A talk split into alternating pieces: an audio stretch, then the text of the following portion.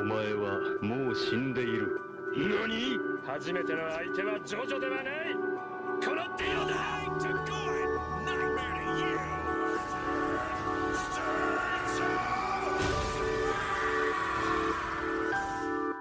What's with these guys? It's like one of my Japanese animes. Welcome to another episode of the Making a Weeb podcast. We're your hosts. I'm Kevin, I'm Kyle. and we're going to talk about some fucking anime today. Kyle, I figured out it took forever, but I figured out how to change our podcast Twitter handle. So before, yeah, before it was at Making Weeb. Now it is at making underscore a underscore weeb. Okay. So It it's let you do that without the underscores. it did it automatically and I couldn't figure it out because I'm new to Twitter. So now it's coherent. Shut up. For anybody who cares, I've also set up a personal Twitter. So if you give a shit, you can follow me at Feraligatr underscore Kev. It doesn't help that you picked the name of the Pokemon with the stupidest spelling. Yeah, but Twitter handle. I love Feraligatr. Kyle, yeah, but the way that they spell it, Kevin. I never understood that. I guess they just run out of space. How many characters is that? Like nine, ten? Yeah, I think they must have run out of space on those Game Boy They couldn't put- whatever. They couldn't put an 11 letter name. So weird. I don't even know what it is in Japan. Probably something way shorter. It's stuck though. What's your Twitter, Kyle? Uh, don't follow me on Twitter. Why? Don't you want a bunch of questions or input about anime? My Twitter's mostly sports, sports and politics from Twitter. If you want to get the hottest updates on Gritty, feel free to just track down Kyle. Just go to my page and then just stalk Kyle. I'm like his only follower, so I have, please hold, 12 followers. It's more than our podcast. All right. So this is a special episode today. This is the last episode. We will be covering My Hero Academia until the next season comes out, whenever the fuck that is. yeah, who knows nowadays? So this episode will maybe be a longish one. We'll see. We both put a lot here. We did. Also, we are sorry, everyone, for putting Demon Slayer on the back burner. We are very aware. We just decided to kind of burn through My Hero and then just take Demon Slayer as it comes. So there's that. Yeah. It's hard when we have one of the series that's like coming out with new episodes and one of them was already done. We kind of started out going along with the English dub of Demon Slayer, but following two series as they came out was a little much. and it was a little slow and in a giant ironic twist we were behind but you know what we have learned better time management so it'll be better in the future Yeah, you know what? Editing these things takes forever. it does take forever but also we have lives kyle do you have any weeb updates for us No, not really. I haven't done a lot of Weeb stuff. I've Hmm. been going back and watching old My Hero Academia episodes every now and then. So I'm like halfway through season one on like a rewatch. And I will say that the first episode of My Hero Academia, which I mean is pretty one for one with the first chapter of My Hero Academia, maybe the first two chapters, but it's pretty much like a straight adaptation of that. But that is damn good. i agree i think generally the first episodes are always really one for one because a good episode will generally adapt i guess two or three chapters the first chapter of basically any premiering manga will be like 60 pages, which is around three chapters worth of material. So they get to squeeze a lot of really good content in there. I'm glad you're enjoying it again. Yeah, what's new with you? Crunchyroll added a show that I guess they're producing or whatever called Tower of God. And it has two episodes as of the time of this recording and probably three by the time we release this. I think it's okay, but I think it's worth a discussion that webcomics are increasingly being considered for like anime adaptations. And I think that that's a very good thing because I'm not very into webcomics. I've picked up a couple here and there. And I think that there's a lot of great content by people who have not really broken out into the world stage of comics. And a lot of people online really, really love Tower of God. Maybe I'll get there. I am a strong proponent of the three episode rule. I think it's fine. I hope that solo leveling is next because I adore that one. And I think currently that comic is on break. But the novels it's adapting, I think, are completed. So they'll have a lot to go with there. Hope Tower of God does well. Hope solo leveling is right after that. That's Korean. It is Korean. Uh, It's kinda funny. only Web comics I remember reading. I remember reading Axe Cop. Do you remember Axe Cop? Axe Cop. Yes. Axe Cop was good.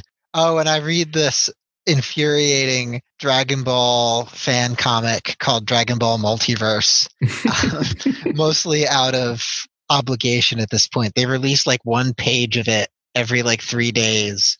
And most of the time, the art is like surprisingly good. Like that was the draw when it was first starting but it's been like so infuriatingly slow over the past 10 goddamn years that it's so hard to care about it anymore. So, do you think that whoever draws Xenoverse, it's it's Amer not Xenoverse, multiverse. That's like American made, or is it made in Japan?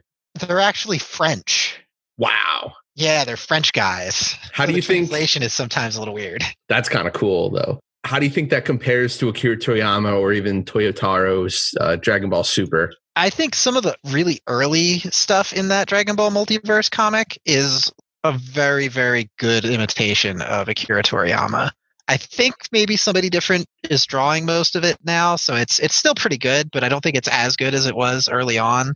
The other problem with Dragon Ball Multiverse is whoever's writing it is obviously a huge Broly fan. so there's a lot of fucking Broly shit in it. I mean, his power is And is- maximum. So. And this is before the Dragon Ball Super version of Broly. It's before Dragon Ball Super at all. It's- It basically assumes Dragon Ball GT never happened That's a pretty good start. and goes from a little bit after the end of Dragon Ball Z at the point where Oob has been trained and is fairly strong, but you know, we're not getting Super Saiyan 4 in there.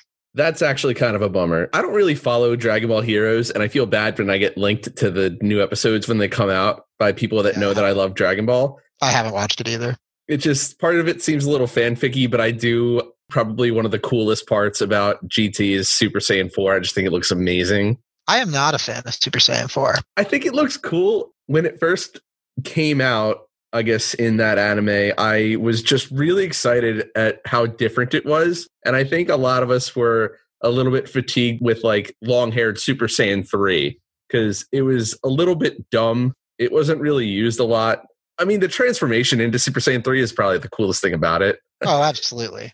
But there's something about Super Saiyan 4 Goku that I just adore. Like when you play as him in Budokai 3 and you do that 10 times Kamehameha where you've got red orbs in each hand, the sound effect, you bring them together and then you do the blast and it's red. It's fucking cool. For these reasons, I, I definitely adore Super Saiyan 4, even though I'm sure its power levels are a little bit inconsistent. I remember there was a part of Dragon Ball GT where Goku is Super Saiyan 4 and I think he's holding up a building and he's really yeah, struggling. Struggles to hold up a fucking building. I don't understand that. Zoro from One Piece can throw buildings at people and has.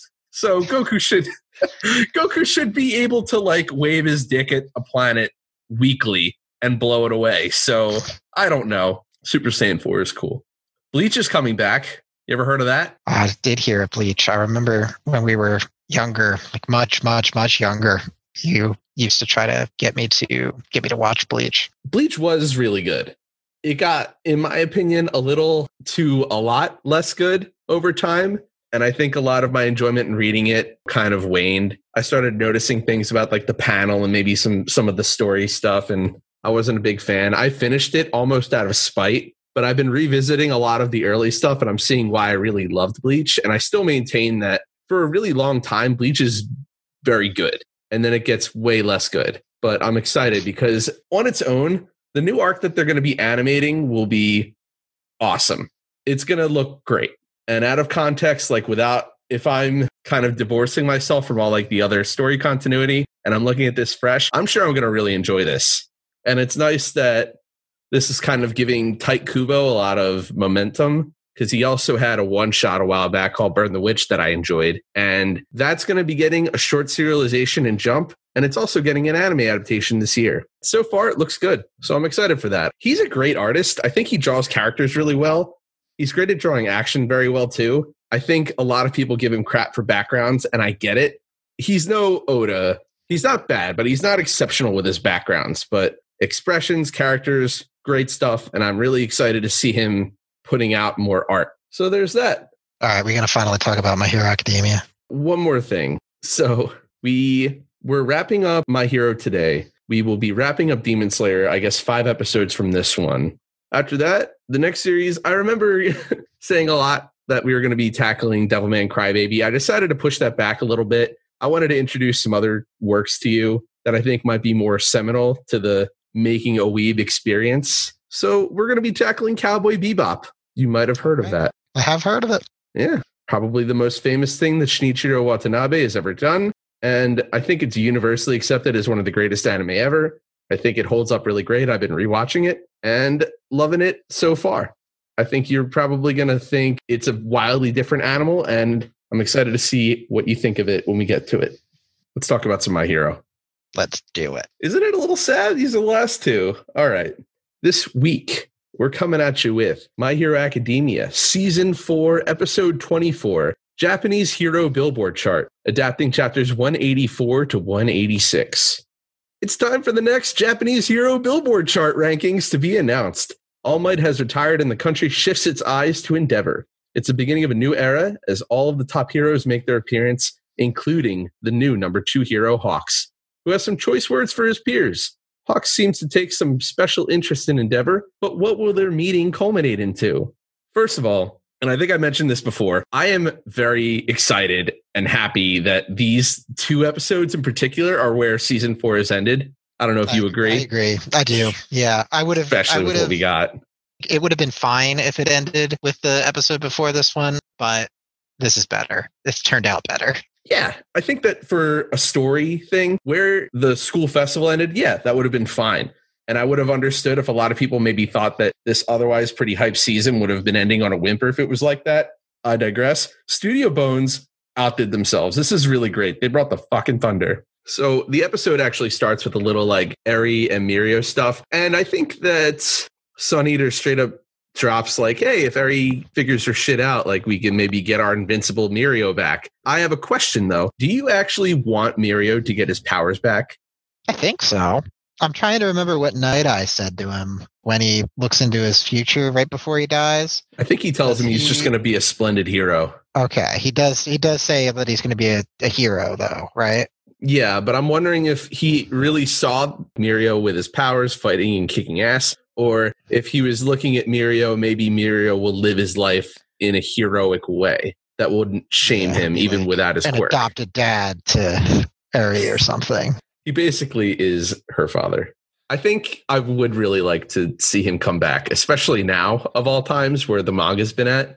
There's a lot of really great developments here, and it'd be great to see all those invincible quote unquote powers back in action. Because what we got with the Shie Hassaikai was really cool with Mirio, especially in the manga, and the anime does a good job as well. But I think a lot of people probably would really love more Mirio. I think it would definitely make like a very popular issue of Jump if it ever happens again. So I'm going to hold my breath for that because I think it will happen. But I also understand the argument that you don't want a no stakes series where you can do something like that and then backtrack. So I think that if Mirio gets his powers back, it's going to take a lot of work. And I think that Horikoshi is going to have to do something to make it feel really earned. I'm down with that. Tokoyami has Corona, Kyle. No, he doesn't. He sneezes and Uraka's like, What's going on, dude? Because she knows she's been on the message boards, she's been on Twitter. Well, Kevin, I thought you would know. You, of all people, would know it is a classic anime trope to have a character sneeze when someone else mentions them. Nah, he's got Corona. Okay. that is the only interpretation there. Glad to see you internalizing all this bullshit, by the way. We're doing our jobs. The Wild Wild Pussycats, I'm just getting away. I'm just getting like all this stuff out of the way because there's way cooler shit to talk about. The Wild Wild Pussycats came back in this episode and they're cool. And I wish that their name wasn't so fucking awkward, bud. I appreciate that reference. Thank you. Mandalay is great, by the way. Yeah, whatever. Mandalay is delightful. The little the little scene with Koda was nice, but that was the only thing I really cared about with With the having sneakers? those- having all those people come back. Yeah, with the sneakers that it When's the last time you owned red shoes, by the way? couldn't tell you. I don't think I've owned red shoes ever. I think I've had shoes that had like red light up when I was six. But for some reason, Deku and Koda now have shoes that are red. Well, I guess Deku's had them the whole time. And they look good. Like they work with his color palette or whatever. But in the real world, I genuinely can't think of a reason why I would have red shoes. Unless I just wanted to look cool when I'm balling or whatever. But Deku wears these all the time. I'm the fashion police. You were the fashion police before. I feel like I've earned it. Police away, man. All right. So the meat of this first episode was the Japanese billboards. And I think that it bears attention that the metric for hero rankings in the context of My Hero Academia is specific to Japan. These are the Japanese billboards, implying that each country might have a national register ranking their own heroes, or even there might be like an international register for the hero rankings. So that means, Kyle, it's possible there are heroes out there greater than All Might. Yeah, out in Russia, they've got they've got some real monster heroes. I would love to know the number one hero from Russia.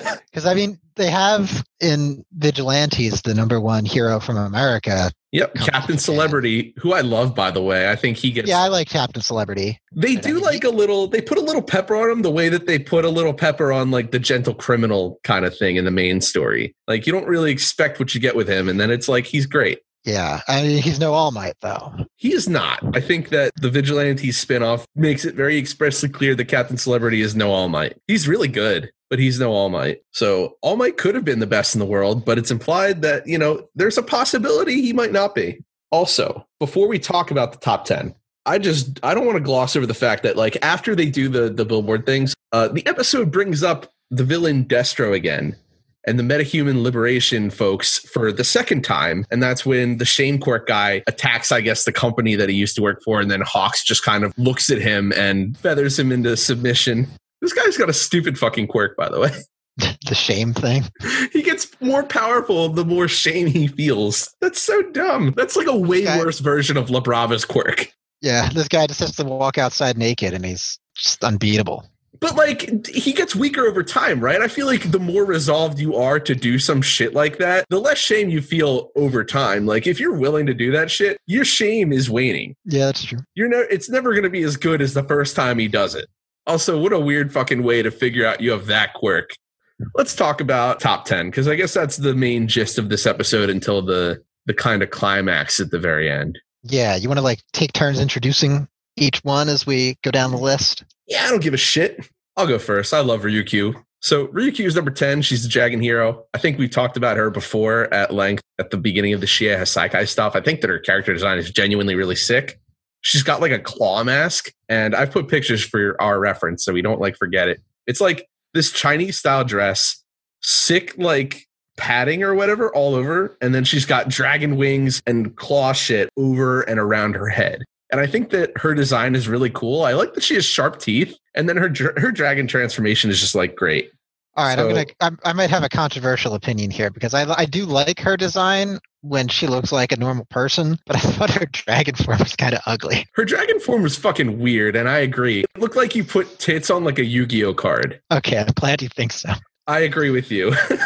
Also, and I mean maybe this is like some kind of nifty support item stuff, but how does her costume also change size with her when she turns into a dragon? so Mirio's like- costume gets impermeability because it's made it's made from his body hairs or whatever. I imagine this might be something similar. Yeah, I guess Mount Lady must do the same thing because her Yeah. costume grows with her. So I I, think guess, that I guess would there's have some to. precedent for it. Yeah, there's precedent for it in several places, and I kind of like that explanation. It's really cool. And it also leads to kind of funnier moments like when Mirio will do things while he's in normal wear and then like his shit will fall off.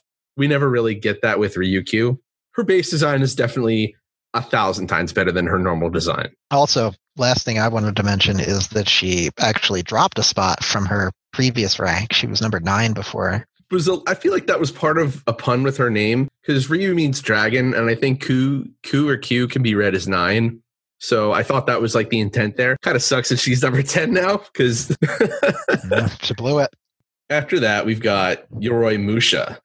Sorry, who? Where'd this guy come from? I think you're right. I don't think he's ever made an appearance before, right? No, I don't think so. He's he's brand new. He looks like a samurai. We don't know his quirk or anything. And I think they say that he moved down a spot as well, and he used to be number eight, but that's the first we've heard from him. I don't know. I find it hard to really care about this guy. He looks okay. I don't think he looks incredible, but he he looks okay. And by anime law, he appears to be an old man, which means he's incredible. but then let's get to number eight on the rankings, but number one in our hearts, the washing hero, Wash. Wash looks like a Mega Man boss. He well, I was going to say he does, but we don't even know if this is a man or a woman. We Who the fuck is Wash? we just see like some eyes inside of a washing machine. Literally, it looks like a Mega Man boss. The eyes look bloodshot. If you look in really close there, I don't understand it. How does this beat the Dragon Lady? Maybe it's because the times are really relevant now, Kyle. Everybody needs to wash their hands, and Wash is doing her part or his part. Apparently, Wash is in the in Vigilantes at the Captain Celebrity party. They show Wash like doing some water stuff. It has to be. All right. So it looks like Wash has bubbles around. Do you think Wash is like Super Saiyan Bubble Girl? I mean, I'm sure there's some kind of water quirk. That's all I can really guess for for this guy. It's like the opposite of Super Saiyans, where like the less clothes you have, the more powerful you get. Where Wash is showing probably the opposite of underboob or anything. So maybe that's just like Wash is infinitely more powerful than Bubble Girl. Fucking number eight. How does whatever? I'm I'm I'm moving past it. How do you feel about Kamui Woods, number seven? I like Kamui Woods. He's uh is he the first hero we actually see in the series? I think feel the like he first is. one we see is technically Death Arms, which is the guy that dresses like he's a muscle man construction worker. Yeah, but we never really see him do anything. Yeah, I think that Woods he is the first one who like does some hero shit, right? Yeah, Kamui Woods shows up and then Mount Lady steals his thunder, but he's really cool. He got to do some, I think, really cool stuff at uh or I guess around the Kamino Ward thing. Yeah, that's my favorite part with him, where he kind of does like a sneak attack and ties up everybody before they know what's going on. But he's got a really good quirk. I feel like he's slightly worse Spider-Man because it's like he can shoot out roots or like branches or whatever, and I guess he can swing that way, and it's good for like capturing. Also, I didn't realize he's got roses as a part of his wood belt in his costume, and I think that's a really cool touch.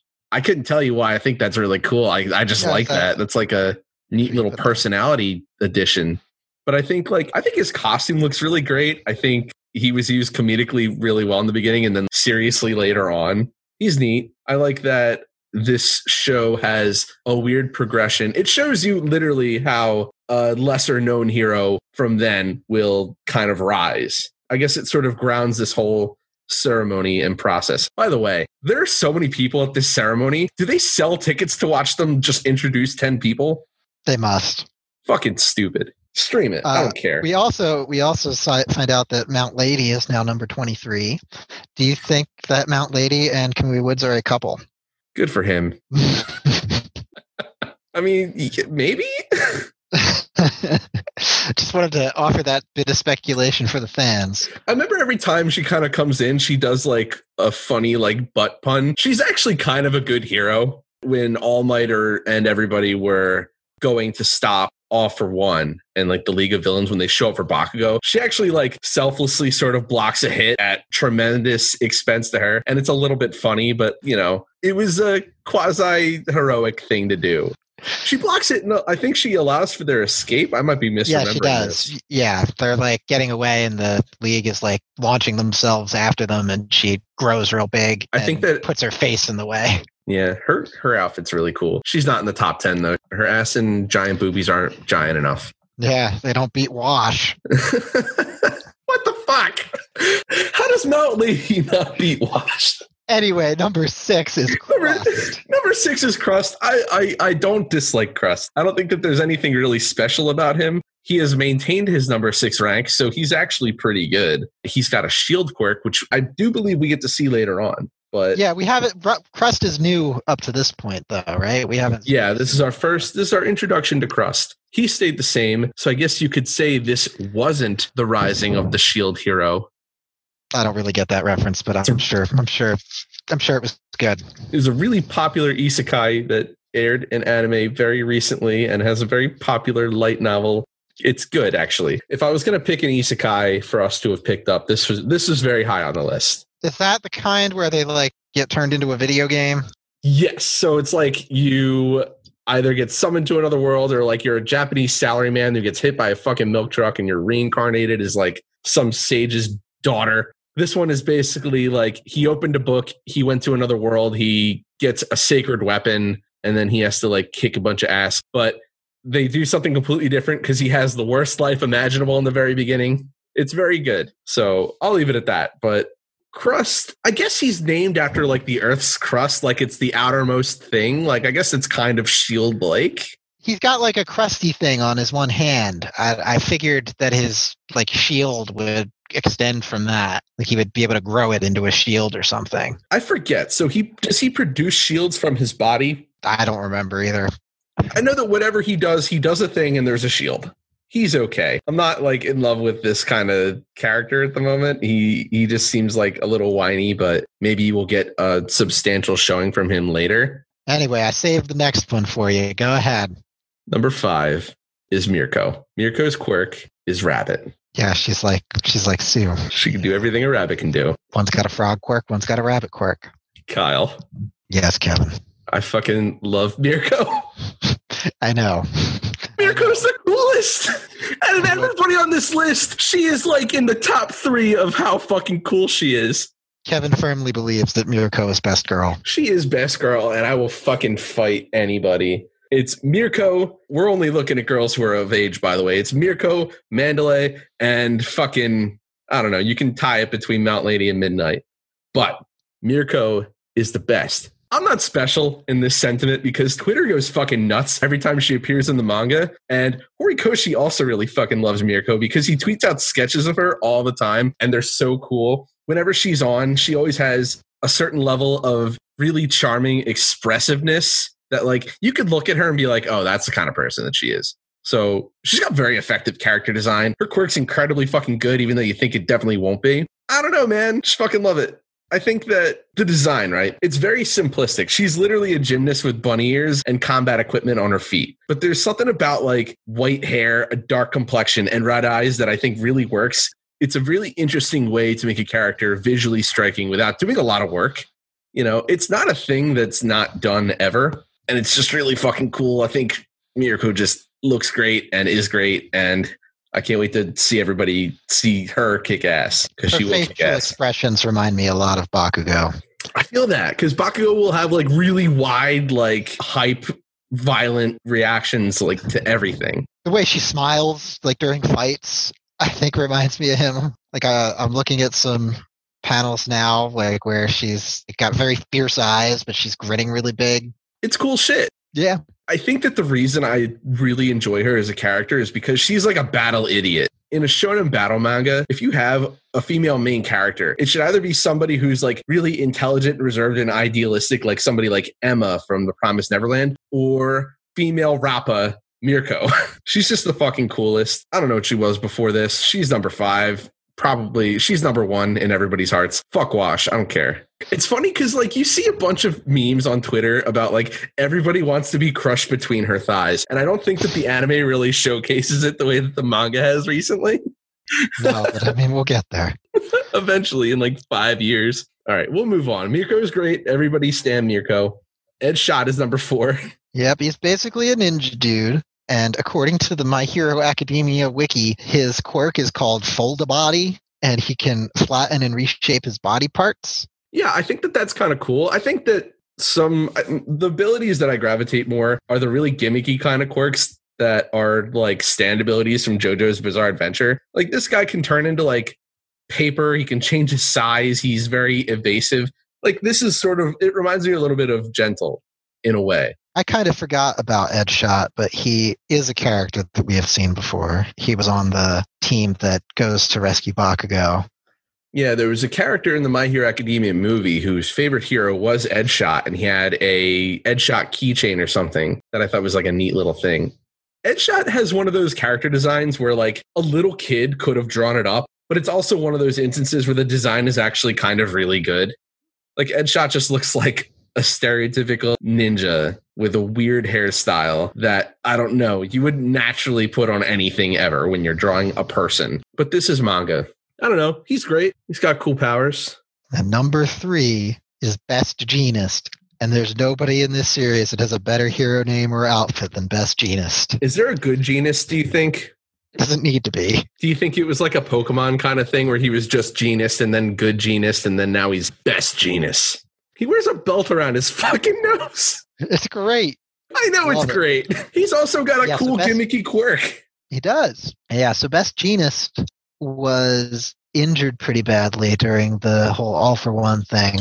Oh, he got So a shit pushed in. So he hasn't really been doing anything since then, but I guess they they held a spot for him, which is nice. He actually somehow goes up a spot. Well, I think that how it works is that the billboard is based on approval rating. He does such a good job that even if he's not working, he can maintain a third place rank. Maybe that maybe his uh, heroic sacrifice there gave him a push up a little bit. I think that it's worth giving a little attention. Like, all for one, when he stole Ragdoll's quirk, and they mentioned this in the beginning of the episode, he expressly tells Jeanist he doesn't want his quirk because it's one of the quirks that is really good if you work really hard at it, and he didn't want to do it. So, Best Jeanist was born with a Scrub Lord quirk and then made it incredible. I just wanted to point that out. All right, I actually didn't remember that. So yeah, that's pretty cool. Yeah, I think he was like, yeah, if if it wasn't for the, all the training it probably takes to make your power really great, I would be stealing it from you right now, but I won't. So you get a crater in your chest. All right, Kyle, your favorite hero ever. It's it might not be, but he's up there. I do love him. He's great. It's number two. So Hawks was definitely the most uh, anticipated character this season, probably even more than Chisaki or anybody in the Shie Hassaikai by far. Yeah, fuck Um, those guys. so he's I wanted to talk a little bit about this because there was a lot of attention going into his casting and I guess his role here. He's voice acted in Japanese by Yuichi Nakamura, and he is the Japanese dub for Captain America in the MCU movies. Is that normal that the guys who do voice acting in anime are also they also dub like Hollywood movies? Yeah, I think that whenever there's an international release of like a live action thing, they will go by voice actors and then they will also, I guess, occasionally go with like really famous actors. You're not going to get Christian Bale playing Hall, like Howl in Howl's Moving Castle all the time. I was watching a show with my dad that was Arabic, and in the English dub for it, Kyle Hebert plays a cop. No I'm watching this and I was like, what the fuck? That's awesome. that was my first real exposure to that. There was um, a live action Death Note movie that when it got dubbed, I believe that they kept the original anime English cast, which is fucking cool. Because I think L has, oh God, what was his name? I want to say Alessandro something, but he has an awesome voice and I'm glad that they kept it. So it's neat that they do these sorts of things with like live action here and there. But in anime, he plays a couple of characters in other series that I love.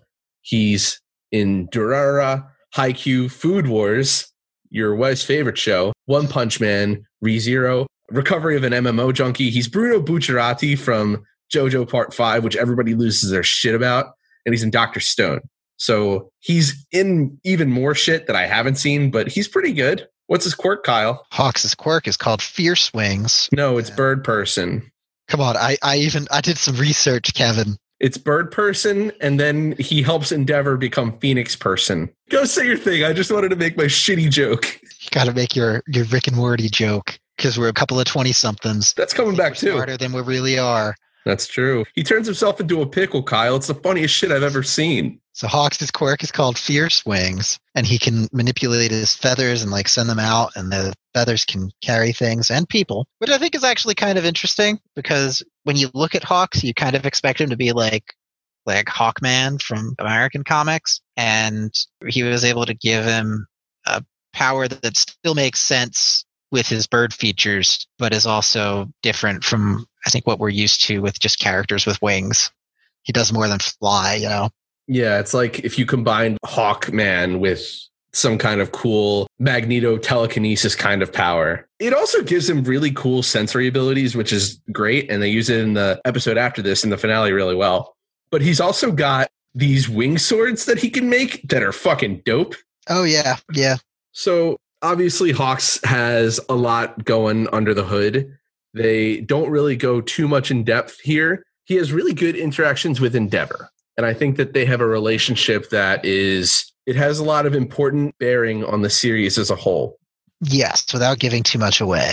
That, it's part of the reason why Hawks was just like, everybody couldn't wait. I think most people getting the DLC for the new My Hero game that came out are getting it specifically so they can play as Hawks in something. yeah, there are a lot of layers to Hawks that we don't get quite yet. they hint at it a little bit in the uh in the ending credits you see a young hawks kind of blindfolded being guided in some way by some adults and it's juxtaposed with Endeavor and his family. So I think it's a good way to kind of build up, you know, the mystery here and also kind of foreshadow that these two will be connected in some way with their heroism. So with Hawks, I think that the anime adaptation is really cool with this. I think that the way Studio Bones portrays his movements is something that should be paid attention to. Like he's just hanging out and then he'll angle his head at like a 45 degree angle and then move it back, like the way how a pigeon might move its head very quickly. And then when he's relaxed or acting cocky, he'll man spread his wings and it's just like a natural thing. It's like stretching his arms or something.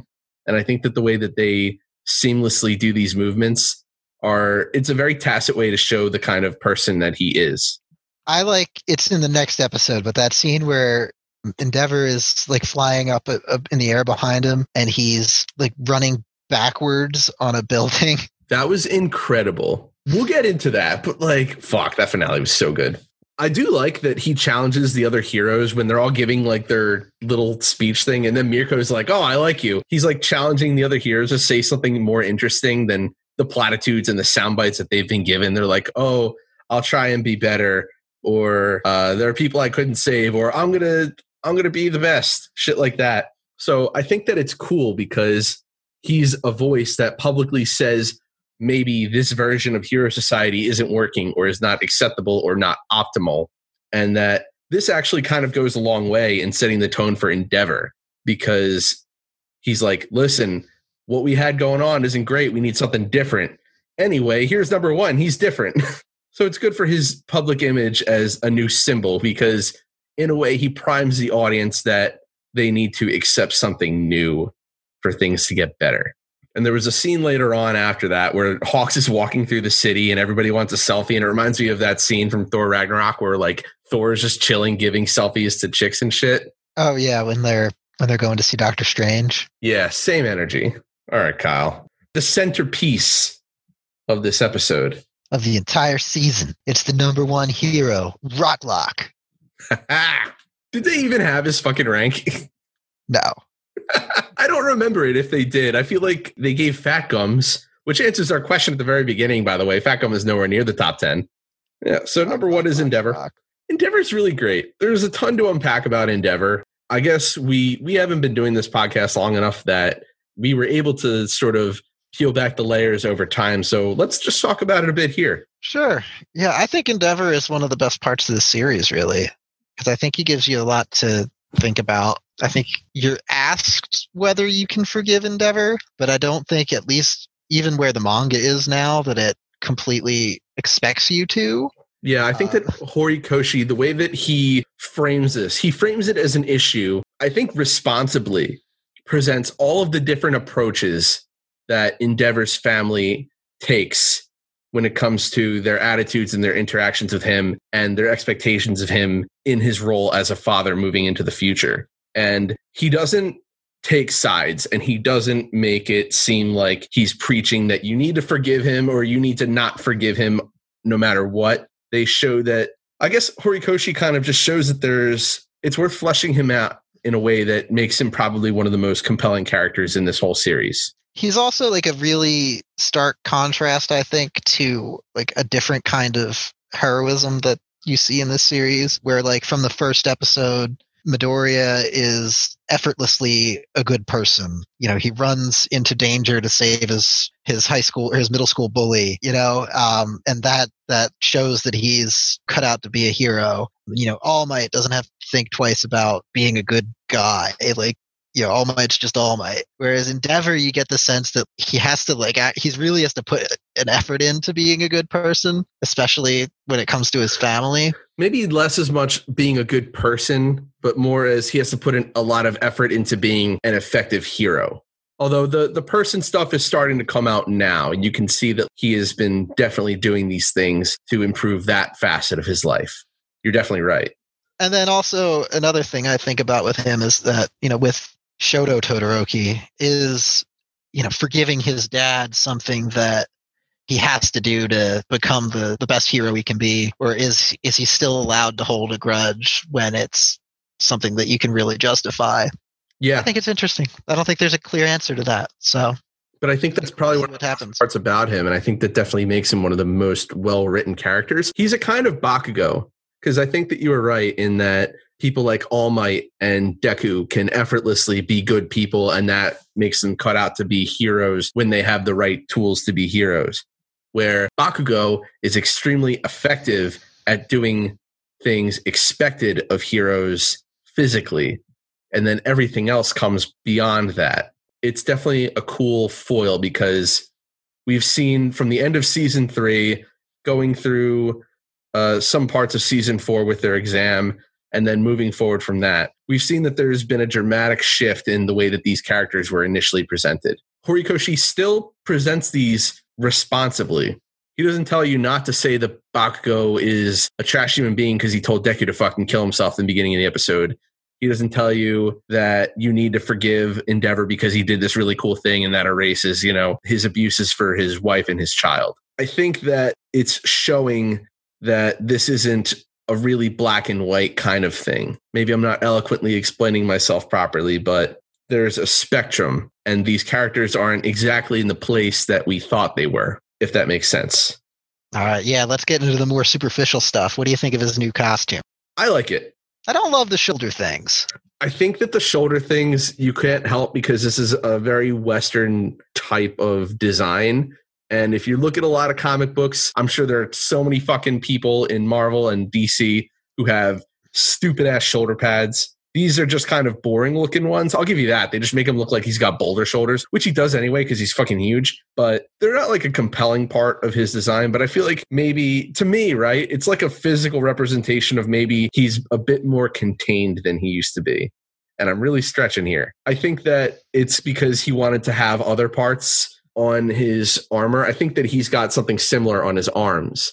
And later in the next episode, we see that like he emits steam or heat or something there. And I think that probably helps him balance in midair or whatever. So I think he just wanted to do something to maybe make the design look more balanced with that addition that he might have wanted to do. I also think that in terms of like carrying over from the page to animation, Endeavor is animated really well. His flames always look so cool. He he's one of the best looking characters in this anime, I think. What cracks me up, and this is another aspect of, you know, how hard Endeavor has worked toward his quirk. Endeavor has a fire beard and mustache going at all times without even fucking thinking about it. He is passively emitting harmless flames from his face. I wonder like at what age he started doing that. Yeah, right. Because I feel like when, when he doesn't, when he's shown not doing that, like when he was training, uh, you know, young Shoto when he was a kid, he's shown to like just have normal his normal hair and his facial hair. I think that that's kind of funny. Where like maybe he was just seventeen, and one day he looked at the mirror and goes, "Huh," like in SpongeBob when uh, what's his name grows out the mustache. he's just like, "Oh fuck yeah, I'm keeping this is a part of this now. This fire beard is the ensemble." I think that that's great. He's got good design. I will say most of the heroes in the top 10 have great design. I think I mostly agree. I'll Yeah. give you that. I mean, like Best Jeanist is like a funny design more than It's funny, but it's like it's it's even better because of the person and the hero that you know he is after the fact. Yes, agreed. It merits the silliness. Like he, I don't know how, how else to explain it. He's so cool. He gets to be silly looking. Whereas you know you've got kind of hipster, awesome looking Hawks with his laid back clothing that matches color wise perfectly. Endeavor always looks great, as we have said. Mirko's got like a good minimalist, very effective design. Edgeshot's fine. You know, so I, I guess Crust isn't that. He's okay. Conley's great. Wash is eh. Yoroi's a little boring, and Ryukyu is pretty cool. So And that's for the top 10. I think that for the most part, I really like the top 10. I, I think that they're cool looking characters. They give you a little taste of who they are. But sometimes Horikoshi can write some real misses with the pro heroes that he introduces at times, like native. and I'm glad that we have no native heroes in the top 10. Does that sound racist? Yeah, a little bit. I'm glad that we have no heroes with design as flagrantly terrible as natives in the top 10. I've amended All it. right. Let's talk about the finale. All right. After this break, Ah, who cares? We're not making any money off of this. all right, let's do it. Season 4, episode 25 his start, adapting chapters 187 through 190 and a little extra. Following the reveal of the Japanese top hero billboards, Endeavor and Hawks are up against Hood, a high end Nomu released by Dabi, who possesses ability and cognition far eclipsing those used by the League of Villains so far. It's Endeavor's chance to ascend to the world stage and show what it means to be the new number one in a world without the hero All Might. Kyle, this episode was so fucking good. Yeah, this is a good one. This is one of the best episodes, if not the best episode that My Hero has ever had. I know that's a Yeah, bold close. fucking It's a- statement, but it is, I would say, emphatically in the top four, maybe three. Yeah, if I had to pick like a number one episode, I would pick one that still has like the main cast in terms of the kids, but this is up there. In terms of pure enjoyment from like effective storytelling that's character centric with great action and fantastic production, this I think is maybe the standout episode from the series. So this episode was just a giant fight. So we kind of glossed past this. The previous episode ends where High End attacks the restaurant that Hawks and Endeavor are just like eating at and talking about League of Villain activity and rumors about the Nomus. And then a wild Nomu appears. Hmm. So Kyle, what are your thoughts on the the hooded Nomu? I, I don't know what I expected it to sound like, but I was a little surprised at the deep, like modulated voice that they used for it. Not that I think it was bad, but that's another one where I'm interested to see if, if they do something similar with the English dub. I think that they're um, going to do something like Chuck Huber voicing Kurogiri, if that makes sense. I think that they're going to go with like a similar muffled thing, but I think that the actual voice and maybe the pacing of the dialogue maybe won't be as jarring because it's implied that this thing, well, it's expressed that this thing has a lot of intelligence, can think in real time, and it's obviously manipulated to be this way. It's like unnaturally presenting its thoughts with slowness. It's very measured. I don't know. It's like somebody hit you in the head with a hammer and then gave you an IQ of 200 and was like, work with that. I don't dislike it, but it is strange. And I don't love like the the really distorted voice, but I totally understand why they had to do it. And it's not like he's talking a ton anyway. it's one of those things where when you have a character whose like face is obscured first of all and also moves in a weird way like his appendages can extend and regenerate and stuff it's a little harder to tell what is going on with it during a fight like there's that part where endeavor tells you basically that the nomu survives by detaching its head and throwing it, which is awesome. But also, I would not have been able to like tell you that's what happened if Endeavor didn't say it. It's a little bit like Cell in a way, right? He preserved his nucleus. Well, the cell thing was bullshit because no, we fucking didn't. Mm, no, we fucking didn't.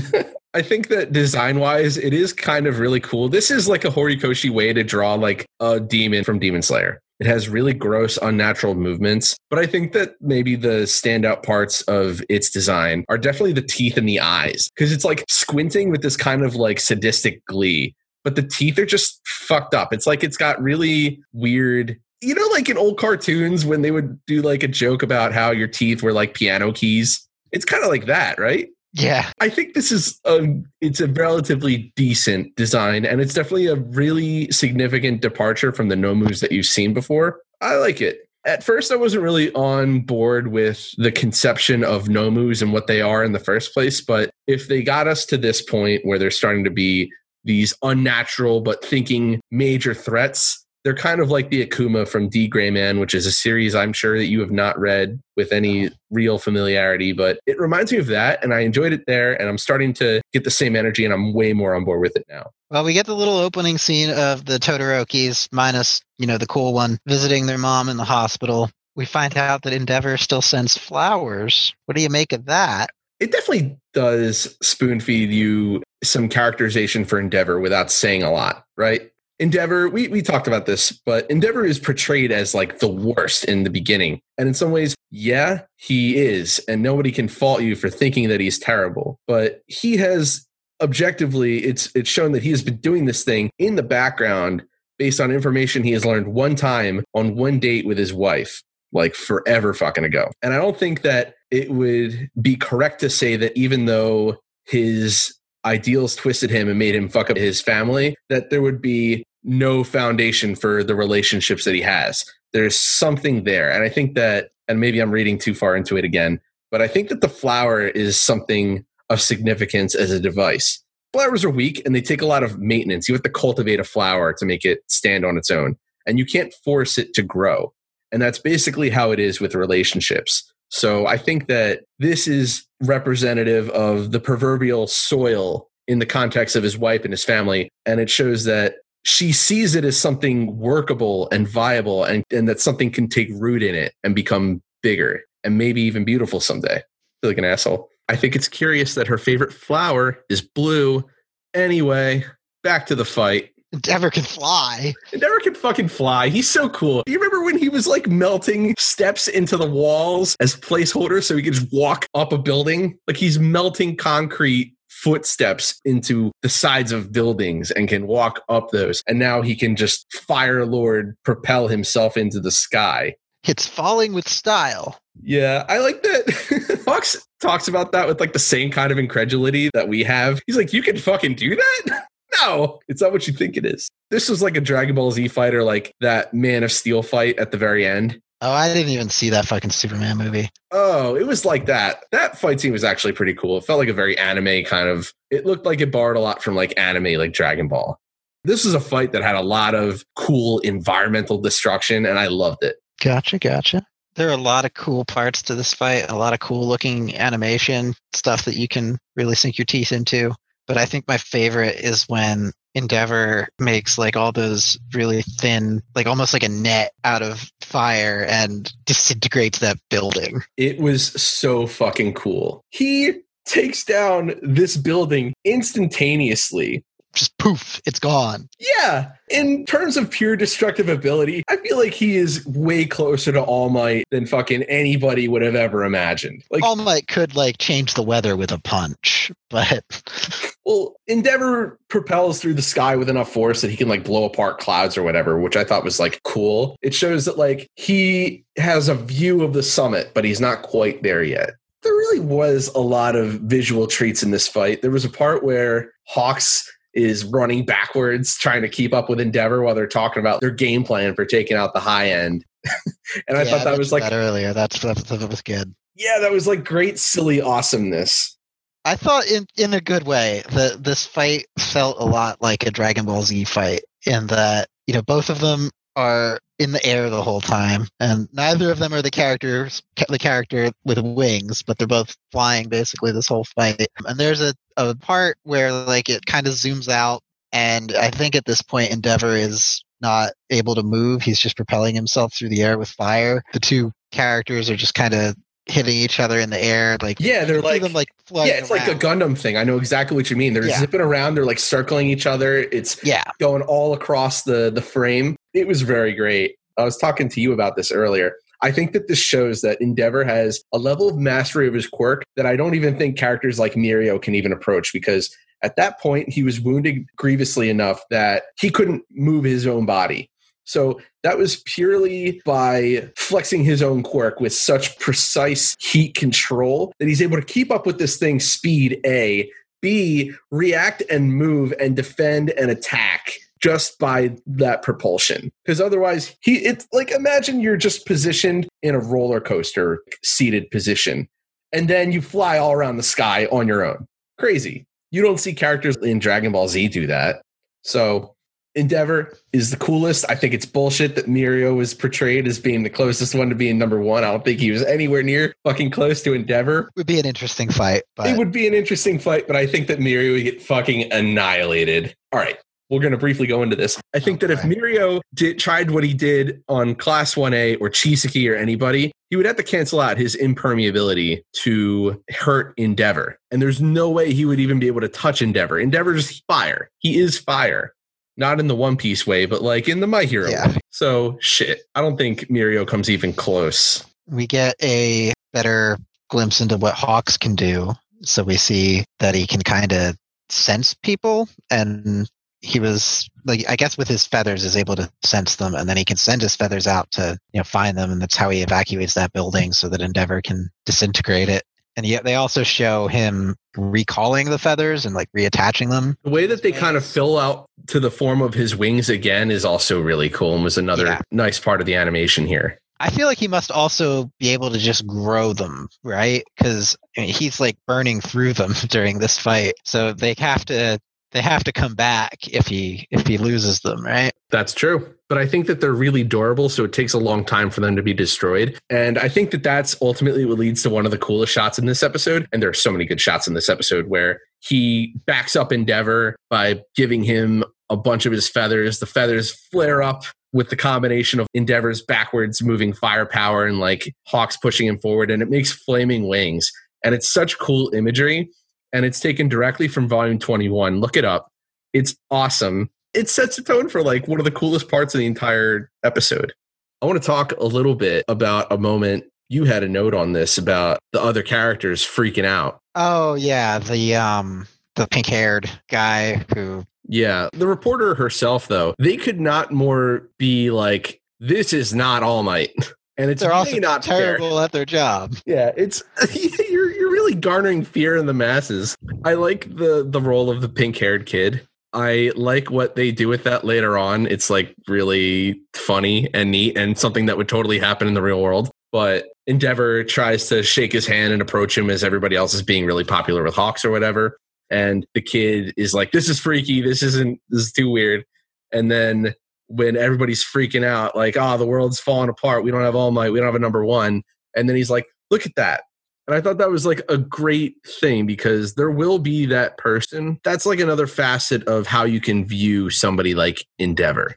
And it was probably what everybody really needed to see him in a different light. Like maybe stop comparing him to All Might. They're like, that's Endeavor fighting. That's Endeavor saving everybody. Fuck, man. There was a lot of cool like story elements to this. And it just looked really cool. Like that final prominence burn. He does it twice, and I, I almost forget that. Twice that prominence burn was like another United States of Smash to me. It, it's pretty much it's pretty close to that level, I think. Direction wise, I think that it's very it's intended to overlap. It's a close up shot. It focuses on a lot of line work. There's a really cool flame motif. And there's a lot of focus on the eyes in the final move. Payoff is fucking cool because it shows that he's in the same position as All Might, but Endeavor is going to do what Endeavor has to do. And it's a thing that only Endeavor can do. What do you think was better? I think there's a lot of emotion in the United States of Smash because you you know it's his last. It was definitely a lot of build up, and yeah, you you do know that it's his last thing. Where this fight kind of came unexpectedly. You don't think Endeavor is going to get thrashed as hard as he is in this fight. I think I have to like as I have a soft spot for that United States Smash which I also think just the name of it is just so All Might, and to have him go out on that is just so right. But also the fact that it's Chris Sabat saying it, it was one of the coolest things ever. It's why I had to pick it for our intro. It'll be really great because Endeavor is voiced by Patrick Seitz, who I think that's how I'm pronounced. I think that's how it's pronounced. It could be Seats. It might be spelled like Dietz and Watson, but I adore that guy. I think that he's so cool. Pat, if you want to follow me on Twitter, that'd be fucking awesome. You gotta get that guy to spell Feraligatr. Oh my god, he's really cool. I think he's a great endeavor. I might like him more than Japanese endeavor, although they're both great. This is going to be a cool moment when it's dubbed. Yeah, I have to keep paying for Funimation until all the dubbed episodes come out. It's fucking true. I think that there was a lot of real thematic importance to Endeavor taking the All Might pose at the very end. I was impressed that he was even able to do it. like he Yeah. could stand up. Yeah, he, he couldn't move a muscle during the entire fight. And then I guess through sheer willpower, he's just standing there. You know, there was the moment where he's taking high end into the sky and he's reflecting, like, this is a power hungry monster and I need to burn this thing away. And it's symbolic that he's eliminating this part of himself. It will no longer exist, or at least it will be changed into something else. But whatever version of that was what created so much harm like this nomu is doing he he's burning it away. And i think that it was cool that at the end when he takes that pose it's like he was showing humility. He wanted to surpass all might in his own way. He gave up and then he ended up getting the title in this way that he absolutely did not want to get it but this episode at the end is about Endeavor really realizing that his own personal feelings about being the best are nothing in the face of the mission and that he has a responsibility toward the public and his family as a man. I guess these deficiencies are like really one and the same. And that's like this is like the moment that he he just decides I'm going to be the best version of myself for everyone or try to be. And I think that trying to be is as important or maybe even more important. But that's like the moment where Endeavor accepts that what the world doesn't need is for him to be the best. It needs someone to just be the symbol of peace. Which, by the way, I think it's cool because Hawks delves into it indirectly. It's a fragile crutch for society, and it may or may not be a good thing. So, Endeavor's being what they really need him to be in this moment. I don't know if that will be preserved, I guess, when we reach the, cl- the conclusion of this story. So, fuck. Endeavor's really cool. He's complicated, and I love that moment. All right, you got a bunch of technical things that you wanted to talk about with this episode. This episode was very technically impressive and no one can stop me. But I would like it if you would weigh in on this if you have anything to say. So, with the voiceover in particular, right? I think that the voice acting was great by Endeavor and Hawks, who are respectively played by uh, Tetsu Inada, who plays Endeavor, and Yuichi Nakamura, who plays Hawks. And I talked about that. It's going to be so cool when Pat and Zeno Robinson are going to dub this. I really can't imagine another voice for Endeavor. I think that my first introduction to him was in Japanese, but it's like you get this hype stern, really intense, oldish, maybe middle aged man. I think Endeavor's supposed to be like 45. This guy performs the shit out of this role. And I think that this is definitely more noticeable in its intensity compared to like his other things. It's a little bit of a meme when you think back to like the sports festival and he's like, Shoto! You know what I mean?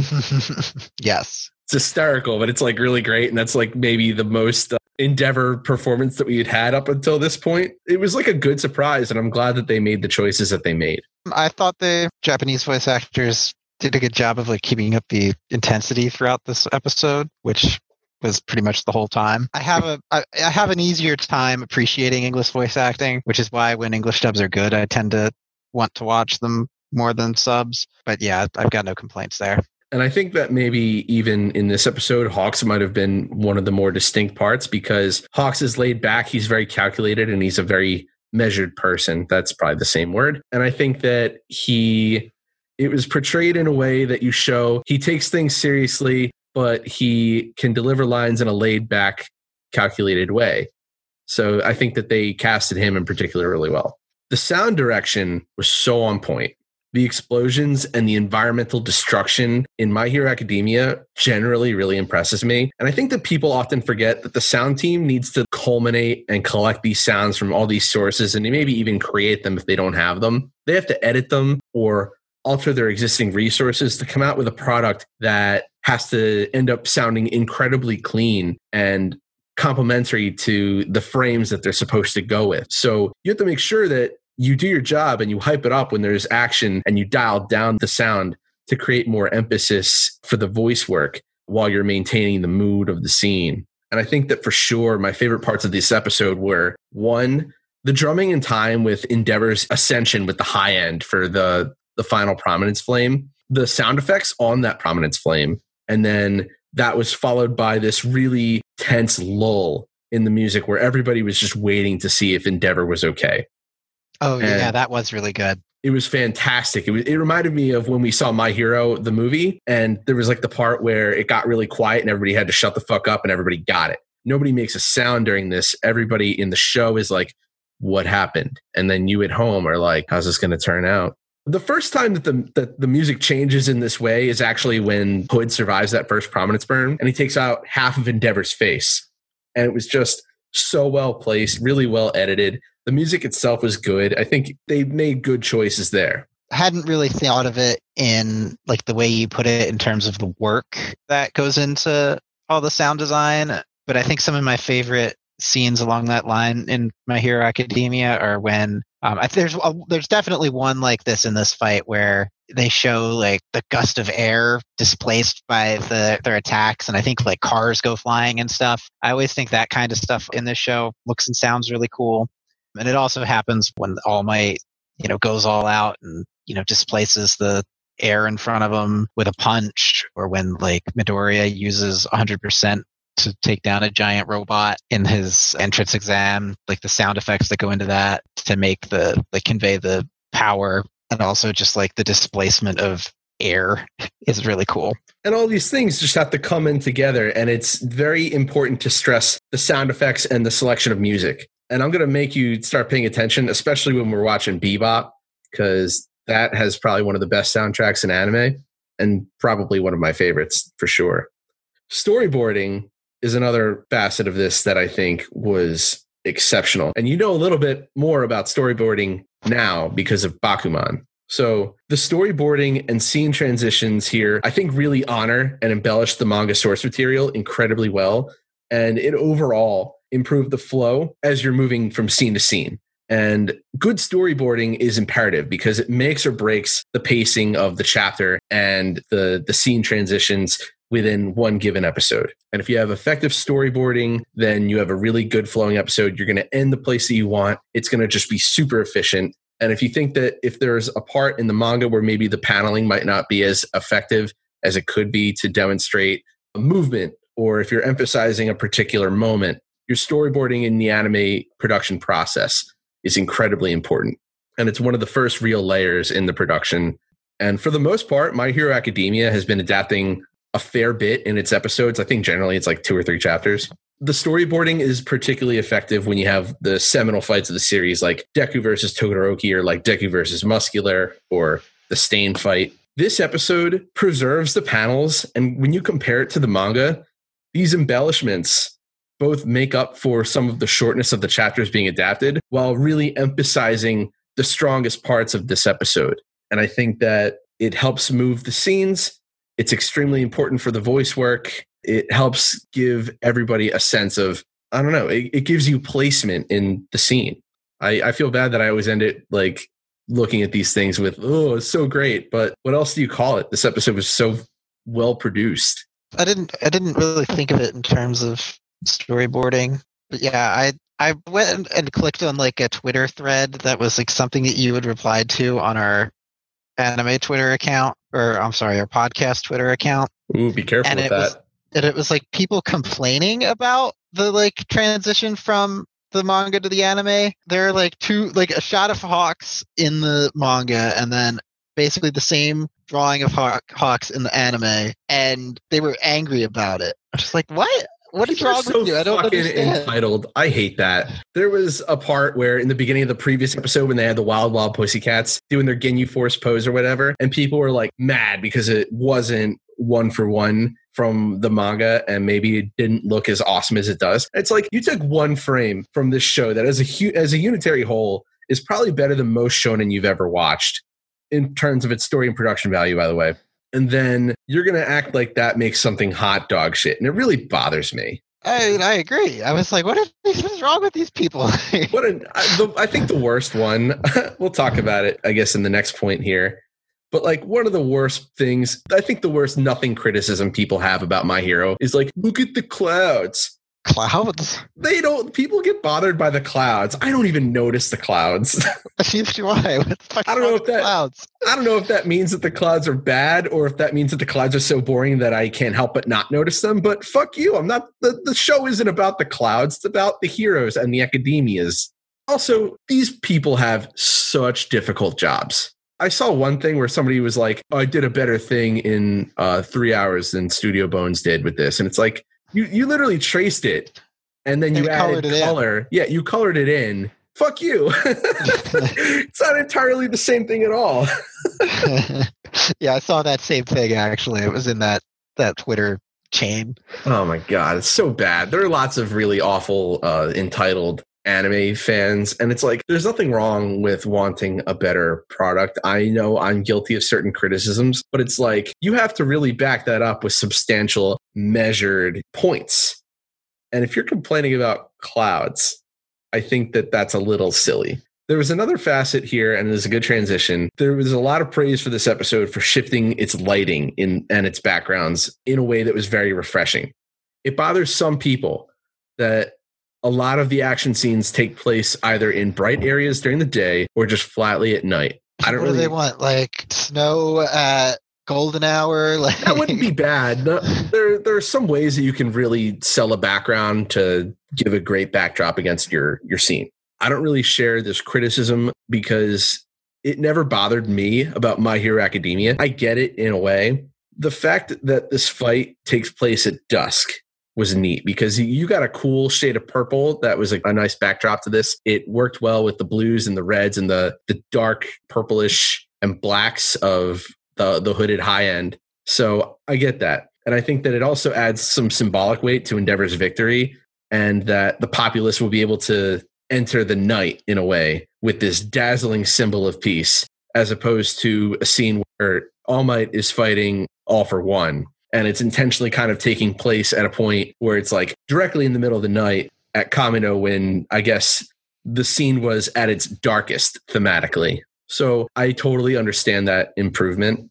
And I guess maybe that's a thing I'll start to notice more, but it never bothered me. And it's not a thing I ever really even noticed until now. And even then, I don't think it will ever continue to bother me. Not that it ever has. Yeah, it's not something I ever really noticed.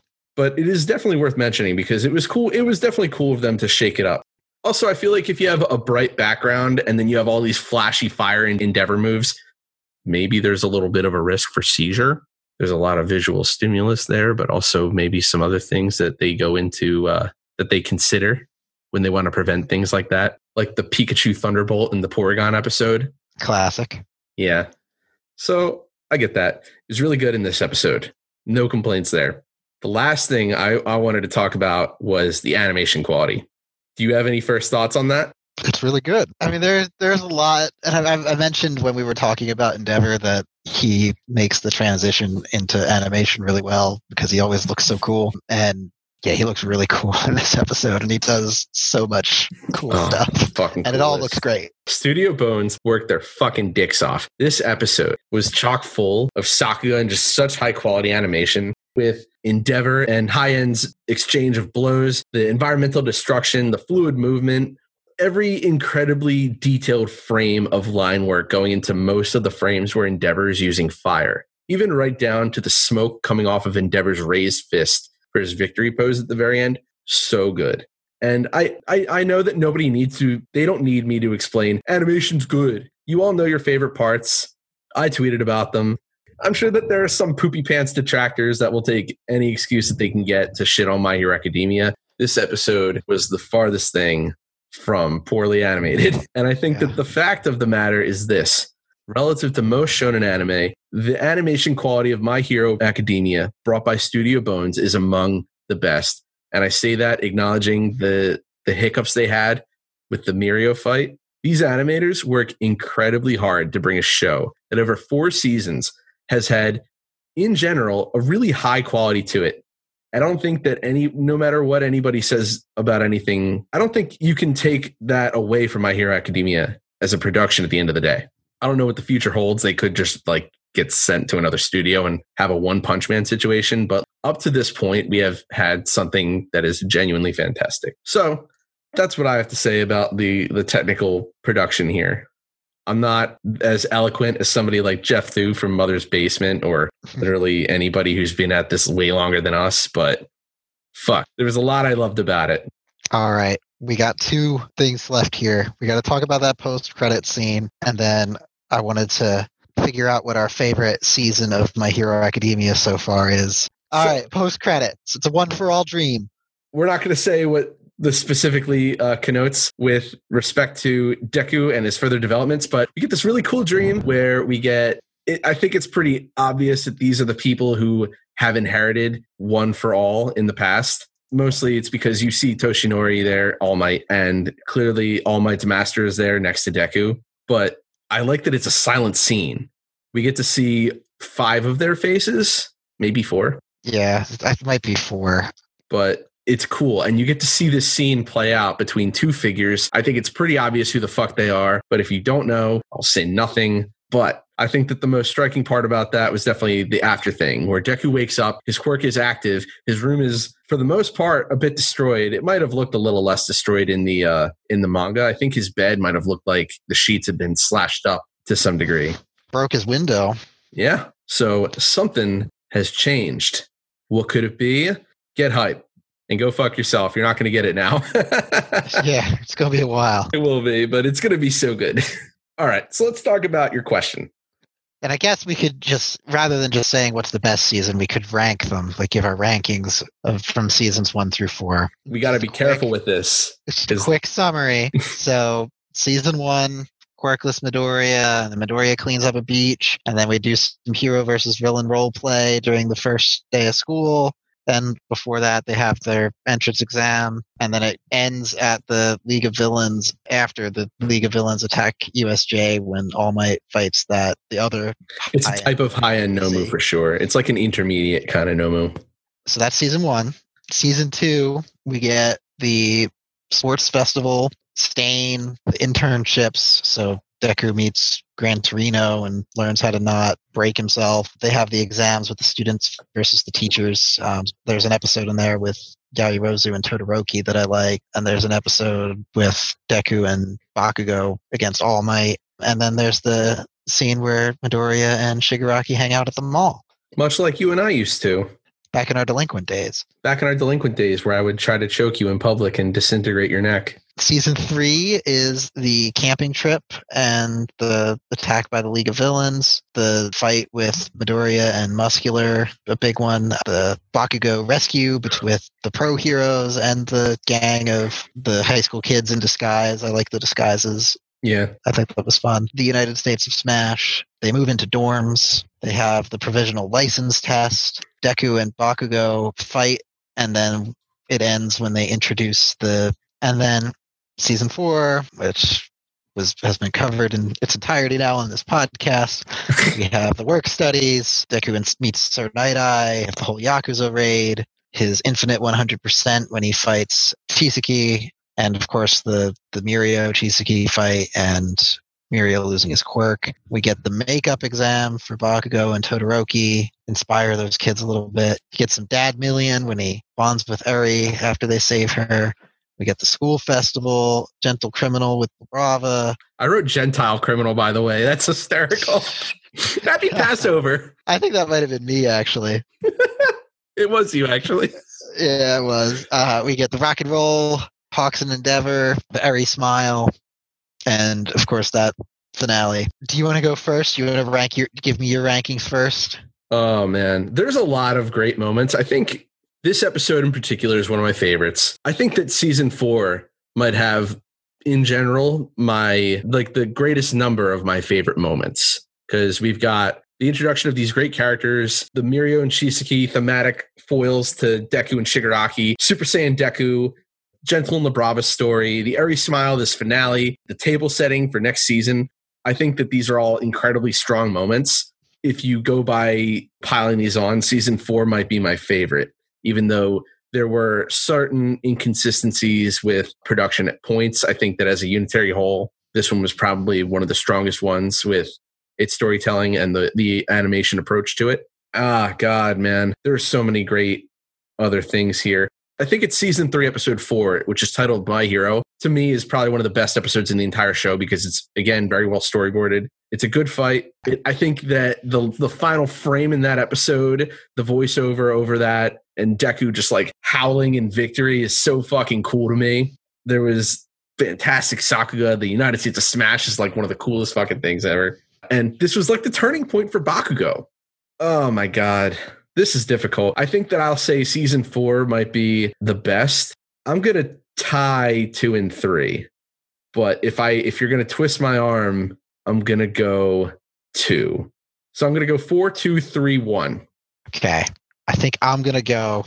I think I'm going two, three, one, four. Wow. I think the the I love the sports festival.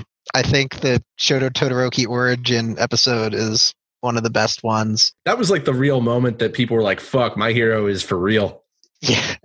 and just like the fight, I think it's actually in this episode. It must be in this episode because this is the Todoroki fight with Deku. But like the, just the scale and size of the ice attacks that he does, I just think all that stuff looks so cool. Uh, and I have a soft spot for season one because it's kind of what like drew me into even entertaining the idea of watching anime in the first place. It had, it had an extremely effective and impressive first season for sure. And I think that some of the moments from season one are one of my are some of my favorite moments in anime and manga. Period. Like yeah. Deku on his knees with All Might telling him that he can be a hero, and he's just he has been validated, and it's powerful, and you you were with him in that moment. Yeah, and I've said on this podcast before that I like cry at the scene when he gets accepted. Yeah, it was really good. It gives you the first. That's the se- season one makes you fall in love with All Might more than Deku. I think.